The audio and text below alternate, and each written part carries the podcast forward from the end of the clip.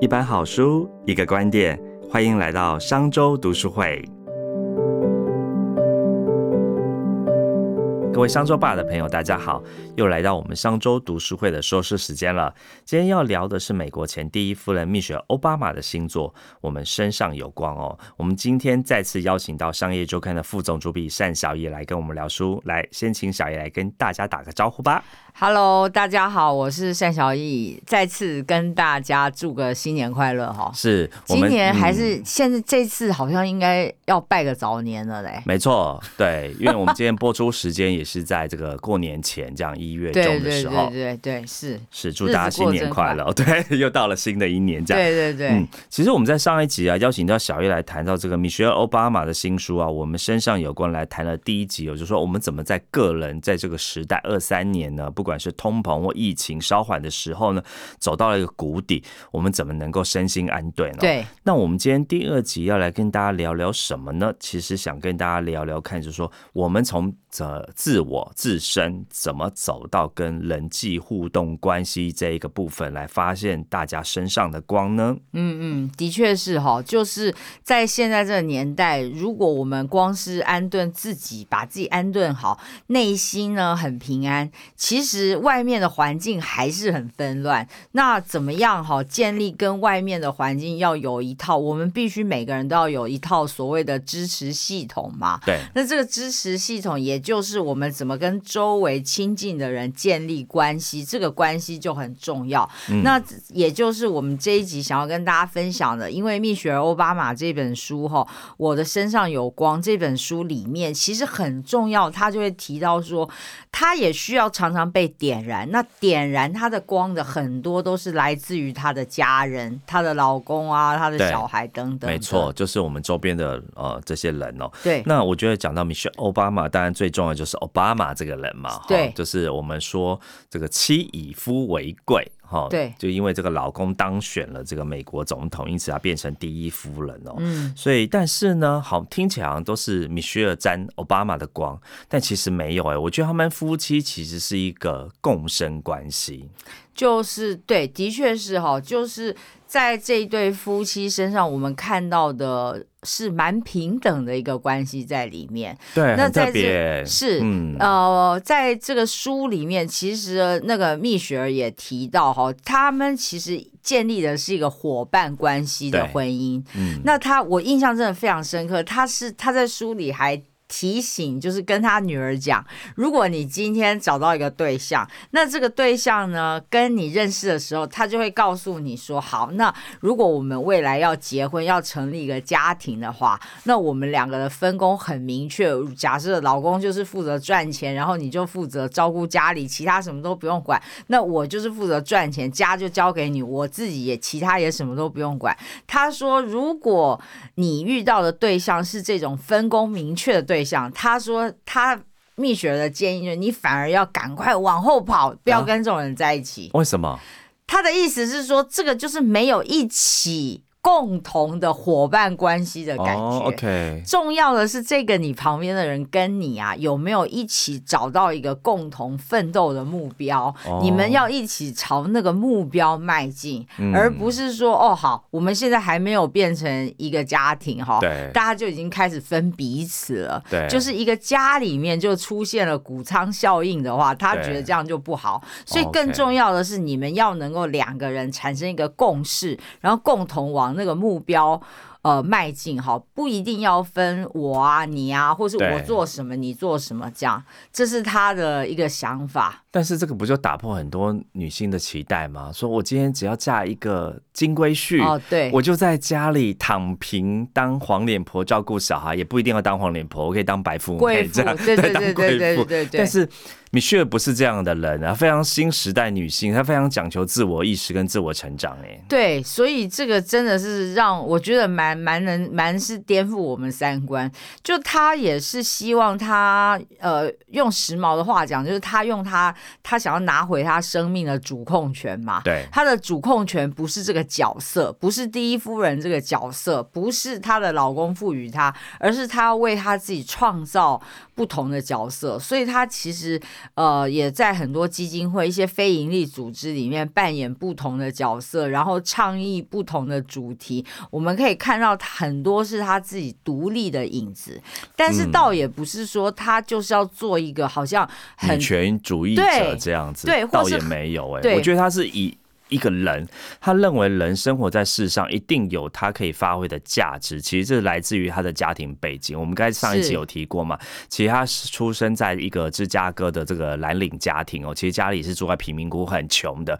所以他爸妈呃非常的注重身教，他就跟他哥哥两个小孩而已。所以他的他的爸妈其实一直都在教导他们：你们要努力奋发向上，不断的学习努力。是，所以他其实他的生命的这个历程当中。啊，他从小就被教导，我们要积极，我们要努力，我们所获得的一切都要靠自己所获得，所以他没有想要当躺平族，他反而想要就是怎么发生呃自身的人生价值。我觉得这是他很很重要的一个中心思考点。所以我觉得他不是所谓的这么的女权主义者，而是他完全是以一个人的角度来思考自己的人生。的确是哈，我们就是从如果慎重，你看我们记得，如果你看我印。印象很深刻，在另外一个就是克林顿老婆希拉蕊嘛，我们好像之前也出过他的书嘛，哈，对。那可是希拉蕊那个状况就好像是做过头了一点，嗯，就是他动不动，其实他就有点想要跟他老婆老公好像。呃，比比美她的老公，因为她也的确是个很有能力的女性嘛。对，没错。那但是在奥巴马蜜雪儿奥巴马身上，我们看到是说他们是平等的关系。没错，她自己也有一个。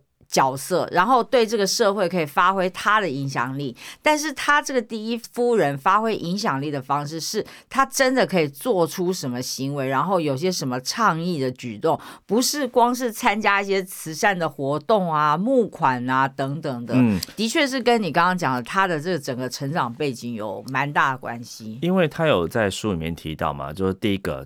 今天他们的角色很特别，他们是美国史上第一位这个非裔的总统嘛？对，进入进驻白宫，对，所以所有的一切都会被用放大镜来看这样子，所以他觉得这八年在白宫，其实他也是做的战战兢兢，所以他也不会去碰触政治议题。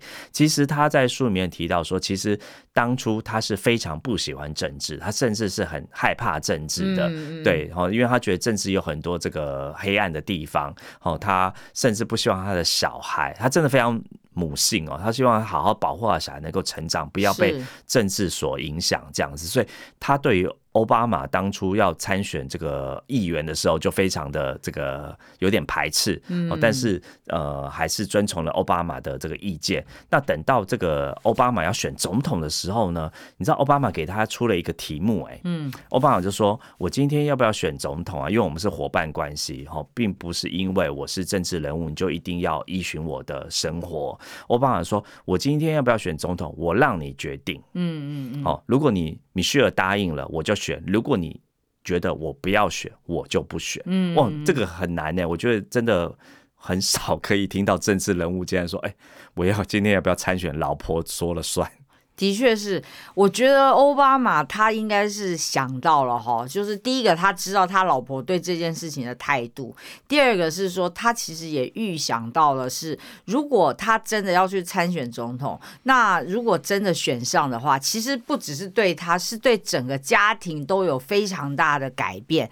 所以那身为他的这个另外一半，也是他的这个重要的伙伴关系人的话，他当然他就会觉得一定要他全力支。不然他的这个总统一定是当不安心的。对，可是这种东西就是他愿意把他呃实际的行动表现出来，这个是真的是蛮罕见的，而不是说用决定性的方式，你就是要跟着我一起嘛。对，所以这个米歇尔在这个我们身上有关有提到这一段哦，他说他怎么做这个决定，一开始他其实是非常的排斥的，那他。最后做了一个关键的决定，其实就是我们在上一集有聊到直视恐惧这件事情。对，他就提到说，他为什么这么害怕政治这件事情？嗯，好，那他恐背后的恐惧是来自于什么？嗯，好，然后这个恐惧其实是跟他很多的这个原生家庭或从小的这个经验有关系。他去解码他，看破他，看穿他，后来发现说，哎，其实很多事情并没有你想象中的那么糟糕。你只要去做了，哦，那当然这个当中怎么解码恐惧这些工具包啊，在这个我们身上有光哦，说的非常清楚。欢迎大家可以去听一下上一集，或来翻一下这个书哦，里面有非常详细的说明他怎么面对恐惧这件事情哦。对，那回到我们刚才讲这个米歇奥巴马他们之间的夫妻关系啊，我们来聊看他们这个相处认识的那一段。我自己觉得看完之后有点温馨，但是也觉得有一点点就是怎么讲。有点淡淡的离愁吗？是这样子吗？他们，我们就时间倒转回到他们相识的那时候好了。就奥巴马跟他哦，这这对奥巴马夫妇哈，就是他们其实是在律师事务所认识的。对他当初是个实习生，奥巴马奥巴马是实习生。那言下之意，好像蜜雪儿那时候已经是个律师了，是吗？对，蜜雪儿那时候是他的 boss，是他的老板哦。是是。那所以说哈，在这样子的状况下，呃，奥巴马也是一个很直接的人嘛，哈，当然也是因因为他个人的成长背景的关系，他就是一个直接的人，他就很直率的跟蜜雪儿讲说，就是我想要，我很喜欢你，然后我想要跟你认识，然后我也相信。你也愿意跟我认识，然后你也喜欢跟我讲话。再来就是，我们如果是我，虽然我是实习生，但是我实习之后我就不会在这里，所以我们不会有办公室恋情的问题。哦，好实际。对，最后一点就是，他说我只在这里实习八个月，那现在时间已经快接近了，所以如果我们赶快不谈个恋爱的话，我们可能以后再也见不到面。哇，那这样应该马上就心动了吧？哎，完全被他说服。对。蜜雪就是说，她听到她第一个是她老公这么直，呃，奥巴马这么直接哈，这么直率，就让她觉得眼睛一亮。对啊，第二个是。这个爱情关系不是要欲擒故纵，来一个这个小打小闹这样子？哦哦，对，可是他他哎，但是他讲的很很清楚啦。我们我只在这里实习八个月，然后我就要飞回东岸去继续他的法学院的课程。对对对对对，所以他们时间不多嘛，所以应该要趁着这个时间把握时间，然后赶快彼此认识。我觉得这样子的说明是挺好的，把所有的现实面的也好，浪漫的面也好，主观客观层面都。分析的很清楚了，我就在想，是说是因为学法律的关系，把这个种种哈剖析的这么清楚，其实跟这个奥巴马的成长历程有关系嘛？我们知道奥巴马就是他那个有呃爸爸妈有不同的那个国籍，对国籍嘛，对，所以而且他就是从小家人都分东离西嘛，哈，所以基本上他他处于一个就是需要把握资源，然后明快做决定的成长历程。了解，所以他就是把这件事情讲得很清楚，没有想到，哎，还真的就是遇到了蜜雪儿欣赏这种风格哈。其实我相信也有很多女性哈，我们这个呃广，我们这个 podcast 前面的观听众，搞不好也有很多女性未必是能接受这个风格的。你想想看，如果今天一个男的站在你面前，然后当时他还是个实习生，然后你是月薪收入很高的律师，然后他站在你。面前，他告诉你说：“因为我喜欢跟你说话，然后呃，我们以后可能时间不多，那我觉得你好像也很喜欢跟我说话，那我们来交往看看，你会答应吗？你觉得你会答应吗？”我觉得就是因为。呃，他自己有提到，因为他之前的交往对象，他真的好坦白哦，他就是把对啊，他在书里面竟然就说，哎，他之前的交往对象可能就是那种欲擒故纵啊，然后来个爱情游戏啊，很多人喜欢。对，但是他说他觉得有点厌倦了，哦，所以哎，突然遇到一个截然不同的方式来跟他谈要交往的对象，他觉得耳目一新，所以他就心动了。这个心动哦不得了，一下去就天雷勾动地火这样子，是两个就交往在一起，然后后来这个。呃，奥巴马就带米歇尔去夏威夷见他的父母嘛，拜见父母。对，嘿，那就是拜见父母的时候，哎，其实我觉得这跟每个女生都一样，就是你要去见男性男生父母的，你应该很紧张吧？会很紧张，可是也会充充满了幻想，而且呃，那个欧巴马会不会这样子簇拥着我，然后就是啊，问我们以后结婚要生几个小孩吗？是这种问题？没有，你想想看，他们是在芝加哥，他是那时候蜜雪儿是在芝加哥上班嘛，对，所以就是压力很大，律师事务所真的很 tense，压力很大。那现在她的男朋友跟她讲说，哎，我们到夏威夷去见见我的家人。那大家听到夏威夷，马上就会想到海滩、比基尼、鸡尾酒，对，然后很轻松的，所以他一定是白云构想一个，就是既可以拜见对方父母的一个浪漫的一个度假时光。嗯，然后结果就飞去了。结果飞去之后，没有想到现实总是骨感的，理想 才是对。结果现实就是说，因为奥巴马很少跟他的家人相处，对，所以他回去夏威夷跟他的家人相处的时候，一定都是。整天都是待在家里，要不然就是在方圆百里之间，哈，就是做些非常家常的事情。他梦想里面的度假啦、饭店啦，全部都没有。哇，所以就非常的落到实际，从这个天上 掉入人间了。对，所以他才了解到那一刻，其实我觉得很多女生都是这样，就是在那一刻，她才会理解到说，她喜欢的这个男生，他背后的那一卦哈，他的家庭的那个状况、那个文化，跟他自己想象的其实差很多的。嗯，浪漫的背后还是有一套一。一一大块现实，你得面对。对，但是我觉得米歇尔非常务实，他认清这个男子是他喜欢、他爱的，嗯，他愿意去调试，所以。包含他们之后结婚啊，这个呃，奥巴马的政治生涯非常忙碌嘛，对，可能一个礼拜有三四天都不在家，对，然后呢，到处飞来飞去，一定的，对，就是变成米歇尔自己在家照顾两个小孩，而且这个两个小孩都是还是透过这个呃人工生殖生出来的，就他们有不孕症，对，所以其实都是当初这个蜜雪儿做打。排卵针啊，他他还讲到说，呃，他在上一本这个成为这样的，我有提到说，他其实在打排卵针的时候，其实这个。奥巴马常常不在他身边，一定对他很忙嘛，他心理压力其实非常大。对，然后中间两个夫妻关系为了能够和谐，也上上了这个婚姻智商的课程，这样子。是，所以其实我们看到所谓的这个哦，白宫神仙眷眷侣哦，其实当中有非常就像你我平常一样，会面对到一样的问题跟挣扎，这样。对，说不定搞不好呃难度还更高一些，因为你的另外一半他就是没有办法待在你旁。边，他也不愿意啊，对吧？他也希望说，在你这个孤军奋战、为了下一代奋战的时候，他在你旁边助你一臂之力，给你支持。问题是时不我与，大环境需要他，国家需要他，那你能够怎么办呢？所以我可以理解，就是他们会需要这个婚姻之上。那其实我看到那一段的时候，我另外想到就是，我觉得他们，我觉得他们真的是很能够。坦然，然后很诚实的面对他们当下的处境，哈，对，就是如果不好的时候，没问题，我们来找解决的方法，对，所以我们去找婚姻之商，我们试着来为我们这个紧张的关系找出路，那。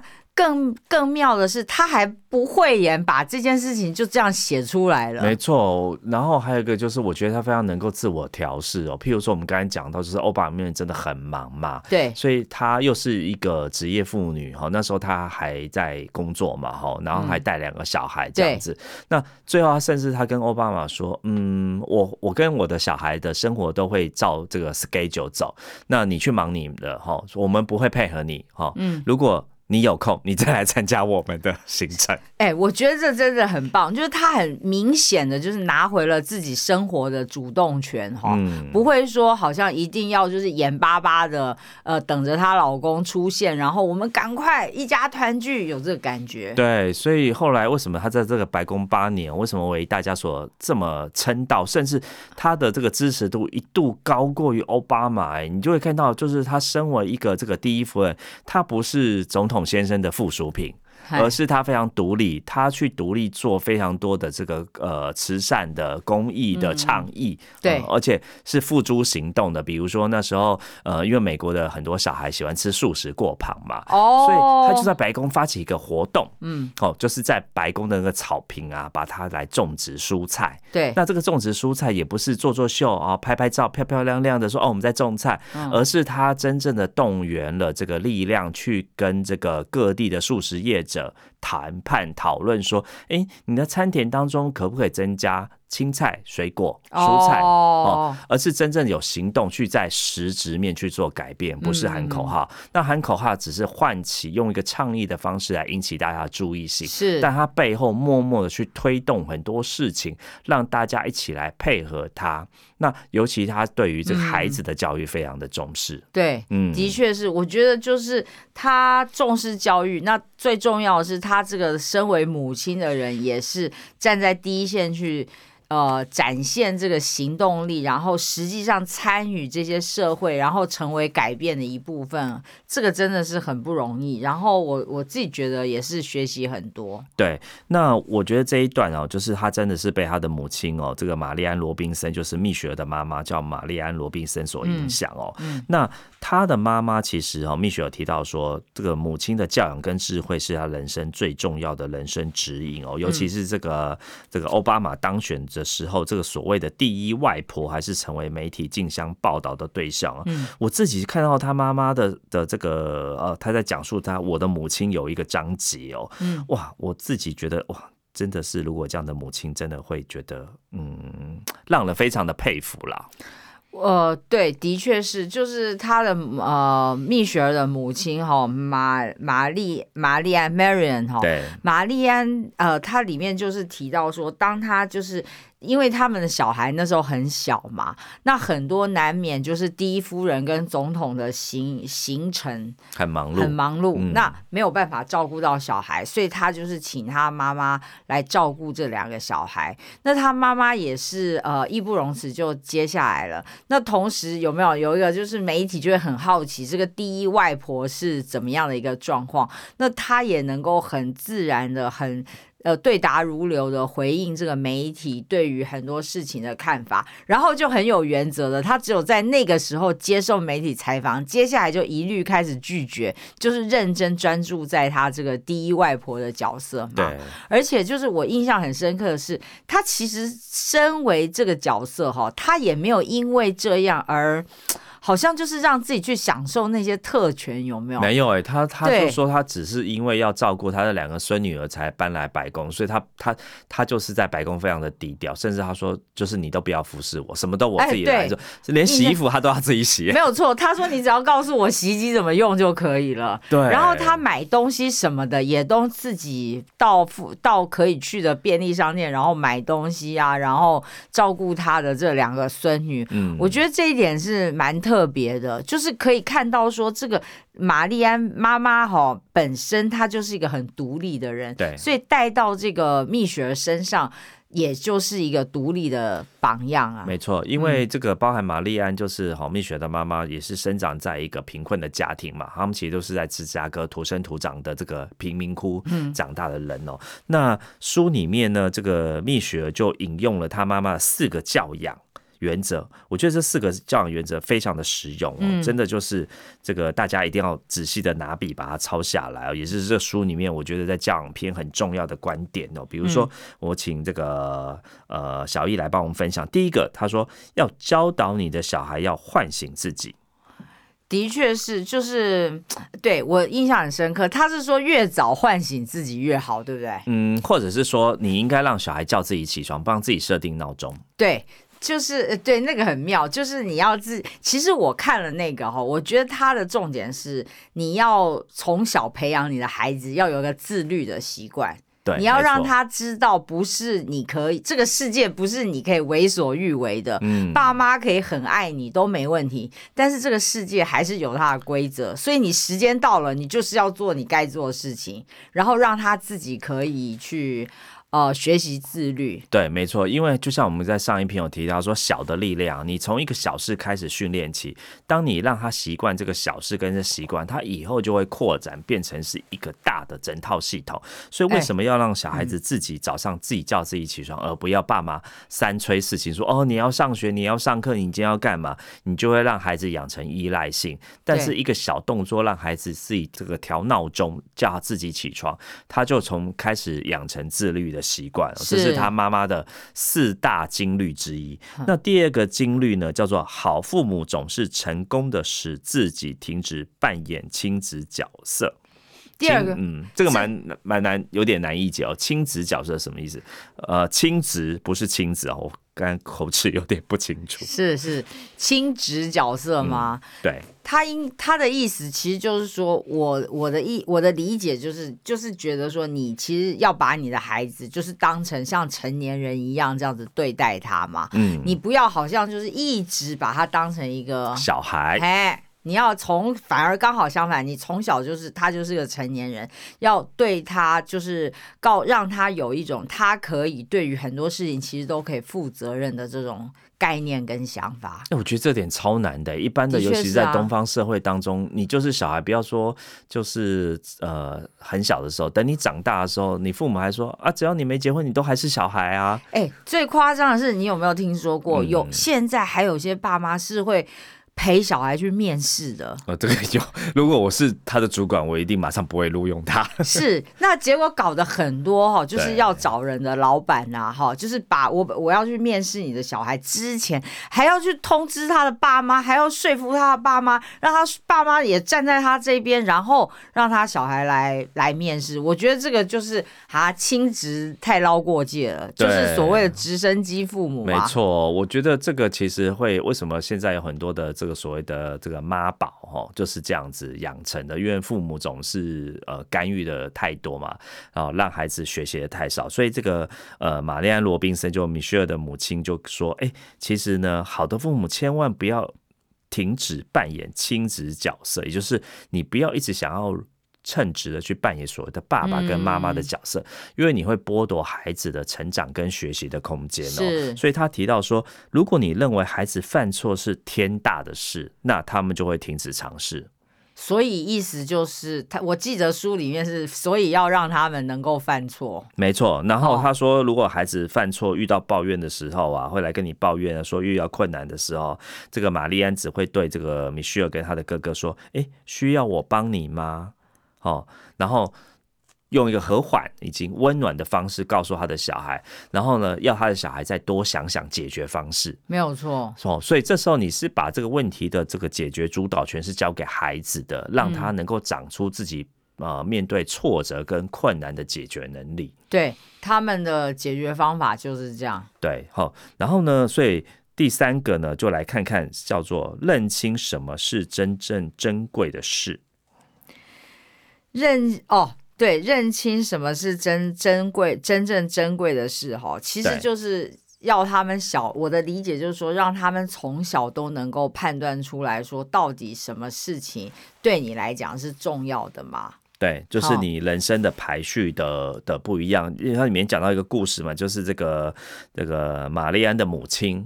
好，玛丽安母亲他们也是在生长在贫民窟，那时候他他他这个要带七个小孩哦。哦，对对对，他说他们在客厅呢有一个非常漂亮的漂亮的玻璃桌，然后这个对，然后这个这个外婆呢，哈，也就是这个玛丽安的母亲啊，这个外婆呢，其实非常爱那个玻璃桌，所以小孩每次客人来的时候，小孩都只能坐在旁边，对，不能讲话，不能够跑，然后呢，就是免得把那个玻璃桌打破，因为。那时候家里很穷嘛，是住在贫民窟嘛，所以有一个玻璃桌就很爱这样说哇，觉得真太漂亮了这样子。就有一次不小心一个房客来坐在那个玻璃桌上，竟然把那个玻璃桌给坐破了。这个真的是对，所以其实哎，对，其实慎重他，你觉得他这一段是要告诉大家什么样的价值观呢？我觉得他要就是说你要分重轻重缓急，就是其实你。你如果你最珍爱的是什么？也许是如果父母了哈，你也许最珍爱是你的小孩，嗯，好，所以而不是外在物质。但是他那时候他的外婆最珍爱的竟然是那个玻璃桌，那要小孩子迁就配合那个玻璃桌，不要打破，那就一样嘛。就是哎，呃，各位听众想想，如果你今天就是你已经是为人父母，你跟你小孩住在一个很不错的房子，嗯，那小孩在这个墙壁上乱画，然后你看到你一定大抓狂、大骂，甚至处罚打打他一顿这样。但你想想看，你这么努力的打拼赚钱。买了这房子为的是什么？其实为了小孩，不是为了那个房子。对你就是为了能够让你的亲人、家人、孩子一起住在那个屋檐底下嘛。这个房子只是一个物体，然后其实承接的是什么？是你们对于你对孩子的爱。是。好，但是我们常常就会被很多外在的东西所迷惑嘛。所以你看他妈妈是不是很有智慧？你要认清什么是。真正珍贵的事也是，所以各位，如果你的小孩今天又做了什么事情让你觉得不爽的话，记得要先冷静，让你的大脑先冷静下来，不要太快的把情绪反映出来，搞清楚什么才是你最重要的。是，就像我们在上一集提到说，哎，他说你在很愤怒的时候要先冷静十分钟这样子。好，然后他讲的第四大的教养经律就是教养小孩要适性而为，的确是哈，就是。呃。呃，蜜雪儿两个小孩，对，莎莎跟玛利亚，对，其实就是呃两个人个性很不同。他说他的老大的个性就是活泼外向的嘛，然后老二就是比较叛逆，然后有他自己的想法，然后不喜欢跟大家一样这种，所以他也就分享说他们从小怎么样，就是身为父母要去接纳这两个小孩的不一样的地方哈，等等的，也是不也是不容易啦哈。身为父母，如果你的小孩有这样两种完全不一样的表现的话，其实也是落差蛮大的。嗯，不过我觉得他跟奥巴马都蛮尊重，还是是一个独立的个体。当然，可能在西方的文化当中比较能够接受这样的观点，觉得孩子是他自己这样本人，就你的孩子不是你的孩子。对他们蛮蛮就是一样嘛，就从小你是把他当成一个成人来看的哈。其实这就让我想到慎重那个，你记不记得今年还是去年啊？就是马斯克特斯拉的创办人马斯克，他妈妈不是也出了一本书吗？哦，对对对。对，然后就是你要想，就是说马斯克从小也是个怪小孩，跟他的弟弟妹妹两个完全不一样。嗯。所以就是他那个妈妈对于这个。呃，马斯克就这种完全不一样的小孩，差异很大，也是展现了极度的包容性。你觉得这个是这个是说，这到底所谓何来？就是说你在你接触过这么多书的状况下，你觉得像是这种。呃，父母对于小孩哈，他究竟要怎么样才能够有这么多的包容性？哎，嗯，我我自己当然，尤其我们因为我们今天在介绍我们身上有光这本书，如果从这本书我自己读到，我觉得是开放的心态，嗯，就说你用一个不要设限，然后呢，不要就是又被传统观念所绑架跟包袱嘛，吼，那你尽量就是用一个孩子是他自己一个个体。哦，包含这个米歇尔在看待自己，他也是，呃，他不是任何的附属品，他不是奥巴马的附属品，他不是这个美国总统的附属品，对对，他要活出自我，对。好，所以一样，孩子一样，你看待孩子，你应该也要让他活出自我。所以，我们刚才在讲的四个经历，比如说，不管是让孩子唤醒自己，然后父母要停止扮演所谓的亲子角色，嗯，好，或者是认清珍贵的是到这一点，就是教养小孩要因事性而为，你都会发现说，其实，在这一本书里面，或者我不晓得是米歇尔自己的观感，或者是我们说西方可能比较讲究这个独立文化、各主自主文化嘛，哈，这跟东方有蛮大。大的落差，但是都会看到你要真正活出一个人，一个人真正的样子，好，活出你自己真正那个内在的光。对我，我自己是从这本书学到这一件事情。的确是，就是。呃，你不管对待周围的人也好，哈，不呃，即便我们处在关系里面，对于你的老公，或是对于你的小孩，或是对于你的原生家庭，在这些很紧密的关系里面，你也要保有你自己的这种。独特性跟独立性哈，然后彼此是处在一个可以互相支持，可是却不互相干扰的一个状况下。那每个人都很清楚的知道他是他自己的主人，有自己的主控权。呃，那这样子你自然就是会变成一个闪闪发光的人。哦，我觉得小英你做这个结尾非常棒哎，这个这一段结语很适合，就是我们在过年的时候好好思考，就是明年呃新的一年该怎么做。头，然后面对这个疫情哦，或疫情这个呃经济低落的状况底下怎么自处哦。感谢小易今天来跟我们分享好书，那也谢谢各位听众的收听。如果是使用 Apple Podcast 收听的朋友，也欢迎到评论区留下五星好评跟您的感想。我们下次见，谢谢小易，谢谢谢谢盛松，谢谢大家，拜拜拜拜。商周读书会集结商业周刊出版的好书选读，邀请您订阅 Podcast 商周吧，或是按赞追踪 FB 粉丝团商周读书会，掌握最新出版讯息。